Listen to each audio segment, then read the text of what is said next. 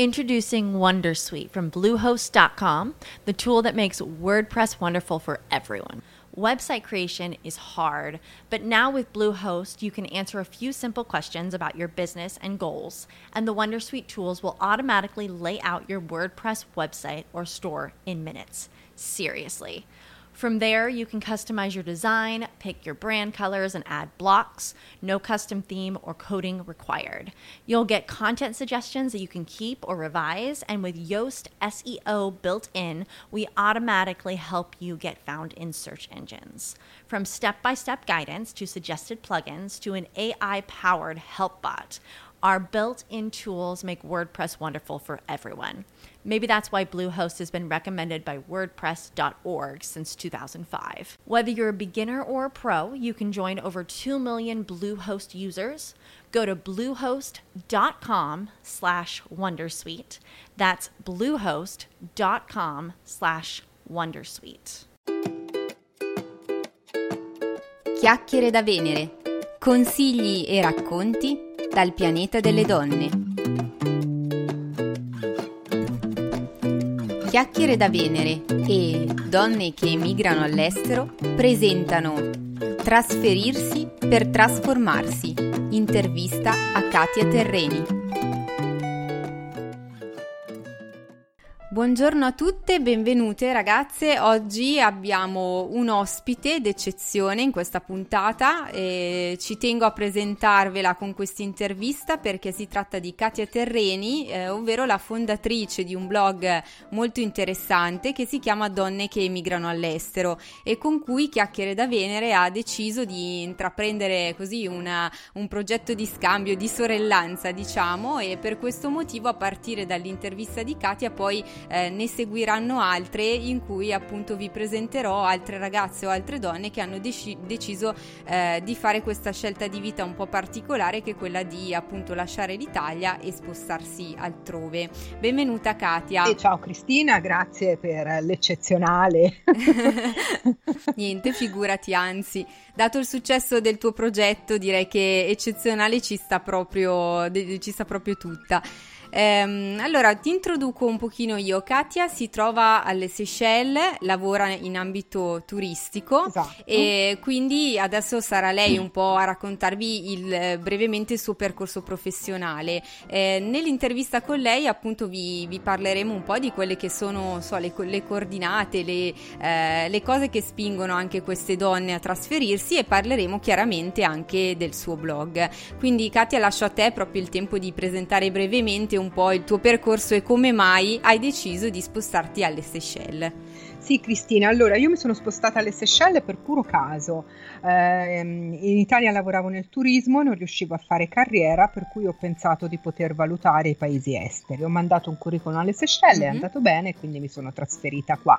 Questo è accaduto nel 2007, quindi sono già dieci anni che vivo qui alle mm-hmm. Seychelles. Dopo un po' di anni che ero qui ho avuto voglia di... Mh, mm, di vedere se ero l'unica donna che aveva fatto una scelta di questo tipo ed è per questo che è mm. nato Donne che emigrano all'estero, che poi ha avuto invece molto successo, ho scoperto che siamo tantissime in, in giro tante. per il mondo, sì. Sì, sì. E ritornando un momento alla tua esperienza personale, quando tu sei partita, quindi eh, mi hai raccontato anche tempo fa, insomma, e adesso l'hai già introdotto alle persone che ci ascoltano, del fatto che eh, il motivo del tuo spostamento è stato prettamente di carattere professionale. Sì. Eh, se dovessi però ripensare alla, alla, alla cosa che ti ha spinto, potresti definire che questo passaggio sia stato un colpo di testa, una soluzione o una vera e propria necessità? Curiosità, proprio per come hai vissuto tu quel momento del passaggio? Ma io l'ho vissuto un po', diciamo, a metà strada, tra colpo di testa e necessità. In realtà una vera necessità non c'era perché io in Italia lavoravo, però non ero soddisfatta, volevo migliorare la mia carriera. Colpo di testa perché comunque cioè, dall'Italia mi sono spostata in un altro continente, quindi insomma è stato un bel salto, ecco. E ehm, le difficoltà che hai trovato così di impatto, quindi il, il, primo shock da trasferimento che hai avuto, qual è stato? Ah, sicuramente sul lavoro, perché alle Seychelles si lavora in maniera completamente diversa. Io ero responsabile mm-hmm. della reception, avevo quattro receptionist e insomma è stato molto difficile ehm, capire la loro mentalità, capire come lavoravano e insomma anche un pochino adeguarsi, perché è molto difficile imporre i nostri standard che sono mm. più efficaci efficienti ecco, rispetto ai loro. Quindi è proprio una questione anche di impatto a livello relazionale personale, proprio con eh, persone che hanno tutt'altro mondo, tutt'altra cultura e quindi anche diverse modalità di lavoro. Sì, anche perché le Seychelles sono tutt'oggi una repubblica socialista eh, mm-hmm. Oggi si stanno aprendo, stanno cambiando, eccetera, ma dieci anni fa la mentalità era un po' quella della Polonia anni 70, per cui andavi in un mm. negozio, le commesse erano sedute, aspettavano che tu eh, ti servissi e tu pagassi. Lo stesso mm. qui, cioè non c'era il concetto del customer care, non c'era il concetto dell'efficienza. E sai, le Seychelles sono anche una destinazione molto costosa rispetto ad, altre, ad altri posti, per cui il turista che viene qui vuole un determinato servizio. Questa è stata mm. la maggiore difficoltà, ma insomma poi alla fine l'abbiamo superata. certo, beh, se sei ancora lì dopo tutto questo tempo, credo che sia stata abbondantemente superata questa sì. cosa. E, ehm, per quanto ti riguarda, per quello che hai vissuto tu, ma anche insomma le esperienze delle donne che con te collaborano sì. sul blog, mm. secondo te l'esperienza dell'emigrazione sì. eh, accelera un processo di crescita personale o comunque insomma di forte cambiamento a livello proprio della persona? È un acceleratore eccezionale l'espatrio perché eh, è adrenalinico, cioè tu ti sposti all'estero, entri immediatamente in contatto con una nuova lingua, con nuovi popoli, con nuove abitudini, cioè esci da una zona di comfort, eh, la, la, tua abituale, mm. ed entri in un'altra zona dove è necessario assolutamente essere più ehm, svegli, con le antenne eh, ben posizionate mm-hmm. e quindi si accelera il processo di cambiamento. Di solito è un cambiamento positivo perché comunque si diventa più elastici, più ricettivi, più flessibili con tutte le difficoltà, sì, sì. è positivo comunque si impara un po' ad uscire dalle proprie abitudini, se vogliamo. No? Molto. E quindi questo, come dicevi tu, la, la, classica comfort zone, la coperta di Linus, quindi finché ci stiamo sotto, eh, insomma, la, eh, rimaniamo lì e quando invece ci spingiamo ad un passo così importante, chiaramente un po' tutti i processi vengono mm. eh, accelerati. Sì, sì, all'estero poi la coperta di Linus viene proprio strappata via però è positivo, è una cosa positiva. Alla fine i bilanci ho visto anche tramite il blog sono sempre positivi. Mm. Quindi di fatto tu potresti consigliarla l'esperienza del via- dell'espatrio o comunque del viaggio a qualcuna che magari ha proprio necessità di rompere un pochino gli schemi e di darsi uno sprint, se vogliamo, una, anche uno slancio verso qualcosa di diverso. Ma il viaggio è una cosa molto diversa rispetto all'espatrio. Io sono stata una mhm. viaggiatrice mm-hmm. e il viaggio si parte, si sta via un mese, una settimana, due mesi, tre mesi, sei mesi, ma si torna, cioè si sa sempre sì. che si torna. L'espatrio non è detto, si va via magari un mese mese, un anno, due anni, dieci anni come me, io non avevo messo in conto di stare via dieci anni ed è sicuramente un'esperienza che, ti, eh, che richiede un'integrazione, mentre viaggiare puoi essere um, una visitatrice, un'osservatrice, invece quando espatri e ti trapianti mm. in un altro paese devi necessariamente entrare nella cultura del posto. Quindi lo sforzo è maggiore e la soddisfazione è anche maggiore. Lo consiglierei, però mh, se sei troppo timido e se sei troppo pauroso, eh, se non hai mai fatto un'esperienza di questo tipo, eh, può essere traumatizzante, cioè bisogna mm-hmm. comunque prepararsi all'espatrio. Sì, magari con appunto delle, dei, primi, dei, primi, viaggi, delle prime, insomma, esatto, dei periodi esatto. più o meno lunghi, infatti verificando un po' anche quanto scrivono tante donne sul blog o altre persone sì, che già sì. nel frattempo ho sentito, eh, in alcuni casi appunto un, ex, un, espatrio vero e proprio è preceduto peri- da dei periodi magari eh, di viaggi che non sono le classiche vacanze di una settimana, dieci giorni, ma appunto periodi più o meno lunghi che comunque in qualche modo sono preparatori quantomeno di un, di un approccio approccio insomma esatto, differente. Sì. Sì. E quindi per, stiamo appunto parlando anche del tuo blog, delle altre donne, e raccontaci un po' quando hai avuto quest'idea, quindi ci dicevi prima che eh, principalmente è stata una tua ricerca per verificare, per constatare di essere o non essere sola in questa esperienza, no? E poi hai appunto trovato delle sorelle di, eh, di espatrio. Sì. Raccontaci un pochino quando è nata bene quest'idea e quando l'hai insomma hai iniziato a concretizzarla e poi man mano nell'arco di questi anni come l'hai sviluppata e come la stai anche sviluppando? Allora, è nata molto tardi perché dopo sette anni che ero già alle Seychelles, um, io mi sentivo piuttosto integrata nella società, eccetera, però a un certo punto è proprio sorta la domanda, ma sarò sola a fare questa esperienza? Mi ero affacciata da poco al mondo dei social e quindi ho creato una pagina Facebook dal nome Donne che migrano all'estero, ho cominciato a fare dei post, salve a tutte, io scrivo dalle Seychelles, c'è nessuna come me c'è qualcuno. e hanno cominciato a rispondere, ciao io sono in Costa Rica, ciao io sono in Germania, ciao io sono in Austria per dire, no? E quindi abbiamo cominciato a parlare, a chattare, poi alcune hanno detto ma posso postare anch'io le mie esperienze? Certo, quindi la cosa si è arricchita è andata avanti così per un anno, poi abbiamo deciso di fare un libro perché comunque c'erano delle storie bellissime. Noi abbiamo avuto dei post da mille like, quindi voglio dire, mm-hmm. è bello. Abbiamo fatto questo libro con le storie più belle, che oltretutto è anche molto utile perché se uno lo legge eh, è una sorta di eh, libro coach emozionale all'espatrio al femminile. Ci sono anche tanti mm. spunti e tante idee per poter espatriare. E poi abbiamo creato il blog che ad oggi va benissimo. Beh, direi che è una bellissima esperienza di condivisione. Tra l'altro, tante volte insomma, si discute della, della, insomma, della, dell'opportunità o meno di utilizzare le tecnologie, però devo dire che in questo caso, se non ci fossero state le tecnologie a mediare questo scambio, questa conoscenza, un progetto del genere non avrebbe mai potuto realizzarsi. Quindi, in questo senso, sicuramente il mondo social e le tecnologie della comunicazione eh, sono dei facilitatori no? anche per il certo. confronto, per il supporto che non sempre può passare da una vicinanza fisica, però mm. tante volte anche il fatto di avere degli interlocutori a distanza comunque presenti che certo. condividono con noi delle esperienze è, è altrettanto significativo. E, ehm, Però in Cristina considera che noi sì. ci vediamo anche di persona, eh? Cioè, nel senso... Ah, ok.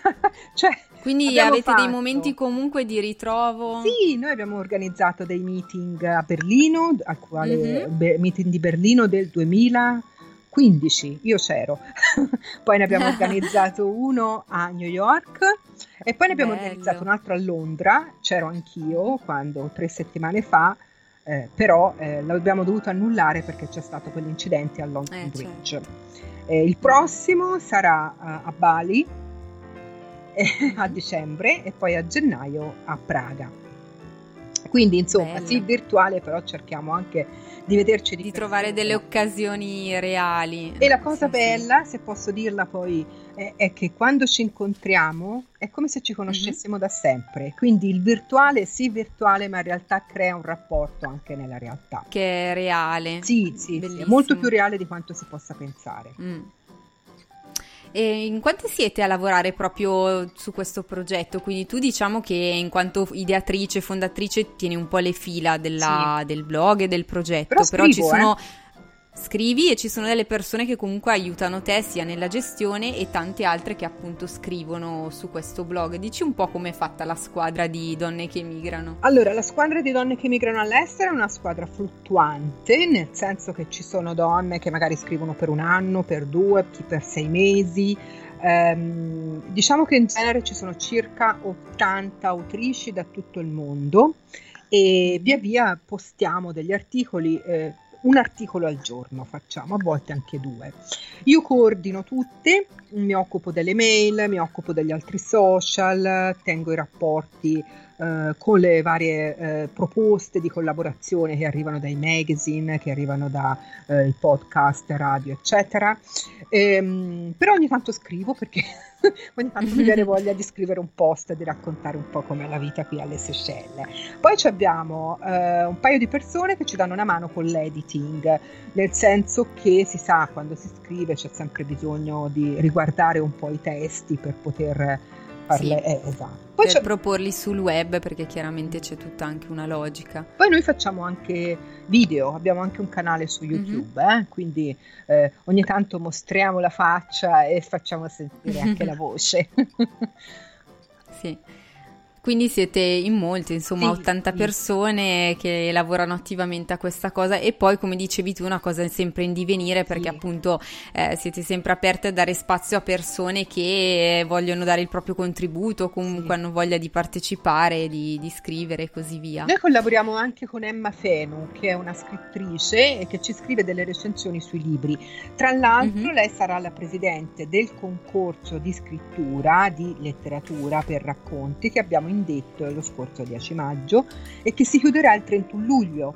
Eh, quindi lo dico per chi ci ascolta, se qualcuno vuole partecipare, è un, è un um, concorso letterario per racconti sull'espatrio, paure e coraggio delle donne. Se andate sul sito trovate il bando, è aperto fino al 31 luglio. I 10 migliori racconti finiranno in un libro. Quindi scrittrici in erba, datevi da fare.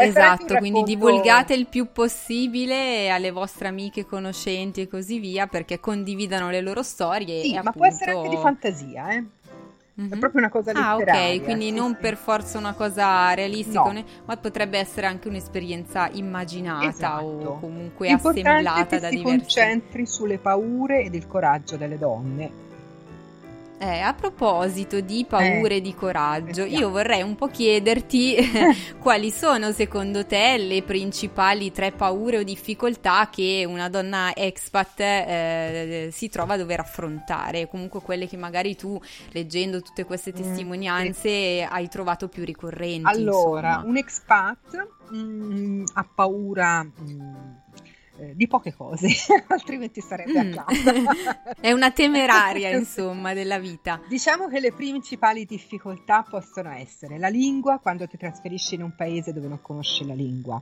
o comunque dove non hai una perfetta padronanza. Per quale ragione? Mm-hmm. Perché mh, mm, per poter essere integrata la lingua la devi conoscere molto bene, altrimenti non capisci i giochi di parole, non, no, non entri in contatto profondo con la popolazione locale ti limiti a sopravvivere. Eh, il clima, perché eh, cioè, voglio dire, spostarsi dall'Europa all'equatore, per esempio, eh, significa affrontare un clima completamente diverso.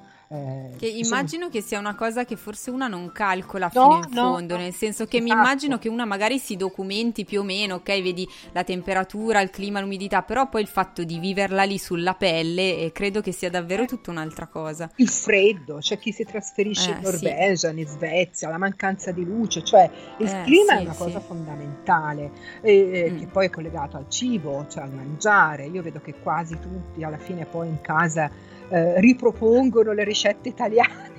anche se si mangia a livello etico eh, mm. con i prodotti locali, poi una, una sana pasta asciutta della tradizione. Tutti, sì. Poi eh, se sì. ci sono figli, per esempio perché ci sono espatri che vengono in famiglia, ci sono da affrontare mm-hmm. le scuole, ehm, il bilinguismo dei bambini, quindi insomma le cose cioè, aspetti problematici e comunque da, da, da, studiare bene ce ne sono. Noi abbiamo una sezione dedicata al bilinguismo sul blog, c'è proprio mm-hmm. un'esperta di bilinguismo che una volta al mese dà consigli e scrive articoli su come su affrontare tema. la cosa. Sì. Mm. E invece parlando al positivo, tre, ehm, i tre desideri, non so, magari le tre leve che spingono le persone a, a buttarsi in un'esperienza del genere. Ma guarda, io per la mia esperienza ho visto che tantissime avevano voglia di viaggiare, di conoscere, cioè quello che spinge spesso a spostarsi, contrariamente a quello che si pensa, non è il bisogno di soldi, di, di, denaro, il lavoro. Io per esempio l'ho fatto per lavoro, ma l'ho fatto anche perché me l'hanno offerto alle Seychelles e io ho sempre disegnato palme, certo. sognato il mare, no? E quindi hai voglia di conoscere nuovi paesi, nuove culture. Questa è una spinta molto forte perché se tu non ce l'hai, cioè andare a vivere all'estero diventa un incubo, cioè se mm. non ti interessa apprendere altre cose. Um, eh sì. E poi impari la lingua, quindi, o le lingue, quindi questo è sicuramente vantaggioso.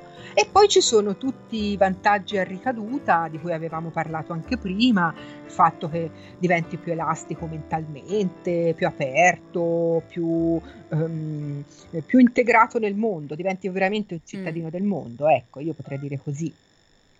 Sì, poi se non sbaglio quando parlavamo tempo fa mi dicevi che proprio eh, in una persona che affronta un'esperienza del genere crescono anche delle forze o comunque vengono fuori delle risorse tante volte inaspettate. Sì, questo e è vero. Quindi cioè, nel mm. senso che io ho notato anche dai racconti che leggo o da, tra di noi che ci siamo confrontate che a volte ci sono persone che non riescono ad esprimersi nel luogo in cui sono, vuoi per ehm, condizionamenti dalla famiglia, dagli amici, dall'ambiente, si spostano in un altro posto e diventano altre persone, ma non perché cambiano loro, perché queste, queste mh, caratteristiche ce le hanno dentro, latenti e non riescono ad emergere ti iscrivi a un corso di ballo, impari un'altra lingua, socializzi di più, eh, prendi abitudini diverse e soprattutto la cosa positiva è che queste persone stanno bene in questo modo, quindi vuol dire che mm. quello che è uscito è veramente positivo e scoprono loro di avere la forza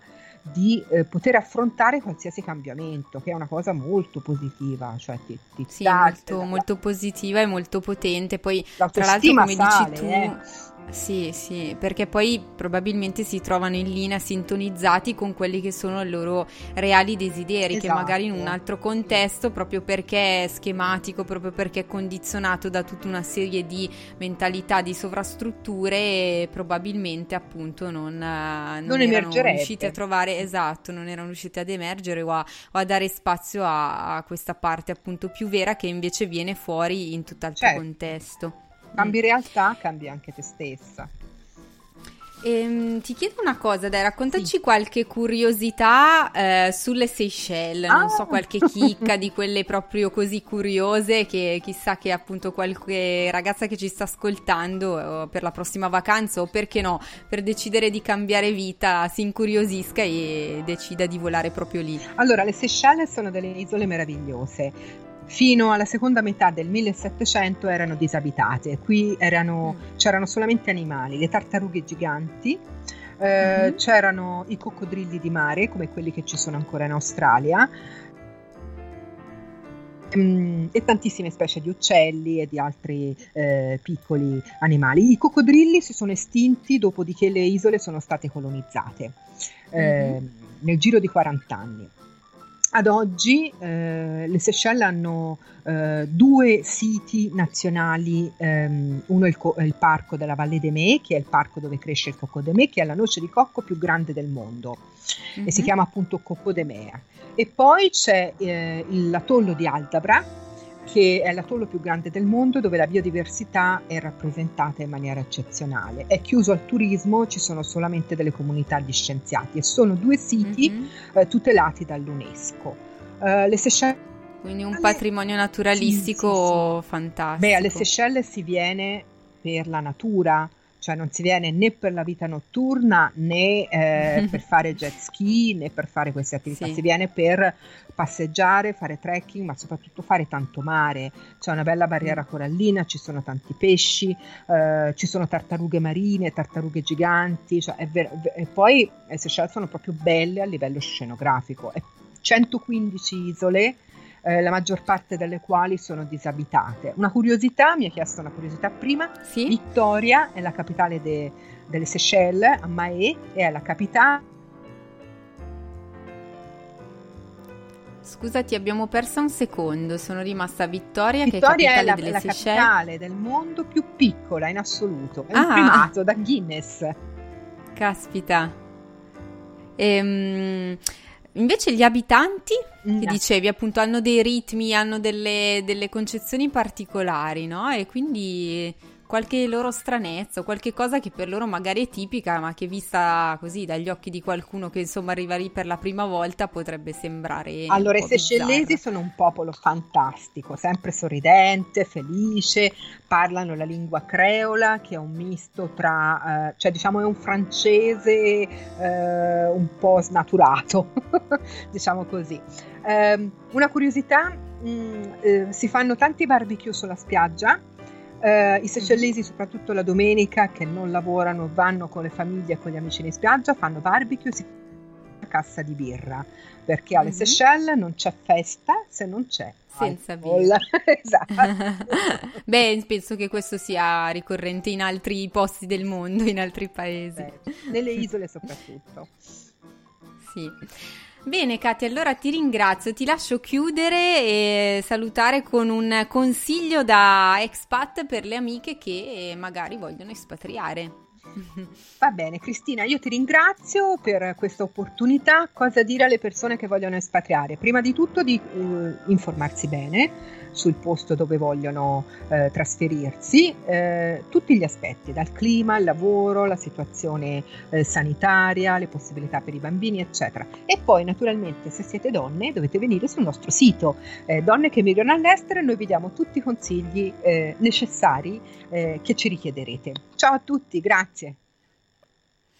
Ciao Katia, ti ringrazio ancora. Eh, saluto anche tutte le donne e le ragazze in ascolto e questa volta immagino di avere oltre alle ragazze della community di Chiacchiere da Venere anche tante ascoltatrici di donne che migrano all'estero, con cui appunto vi dicevo abbiamo così inaugurato questo gemellaggio. Vi ringrazio di nuovo per il tempo passato insieme, vi consiglio di condividere l'episodio con le vostre amiche, conoscenti e con chiunque possa essere interessato a questi argomenti. Vi ricordo che trovate questo insieme a tutti gli altri episodi e articoli sul blog di Chiacchiere da Venere www.chiacchieredavenere.it. Ci trovate anche sulla pagina Facebook, su Twitter, su iTunes e su Sprecher dove potete ascoltare tutte le altre registrazioni. Vi saluto lasciandovi in compagnia di un po' di musica creola di artisti seychellesi che Katia ha voluto gentilmente condividere con noi. Alla prossima!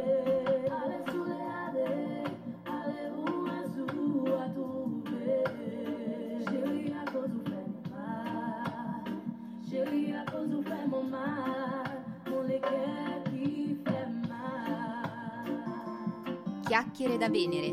Consigli e racconti dal pianeta delle donne.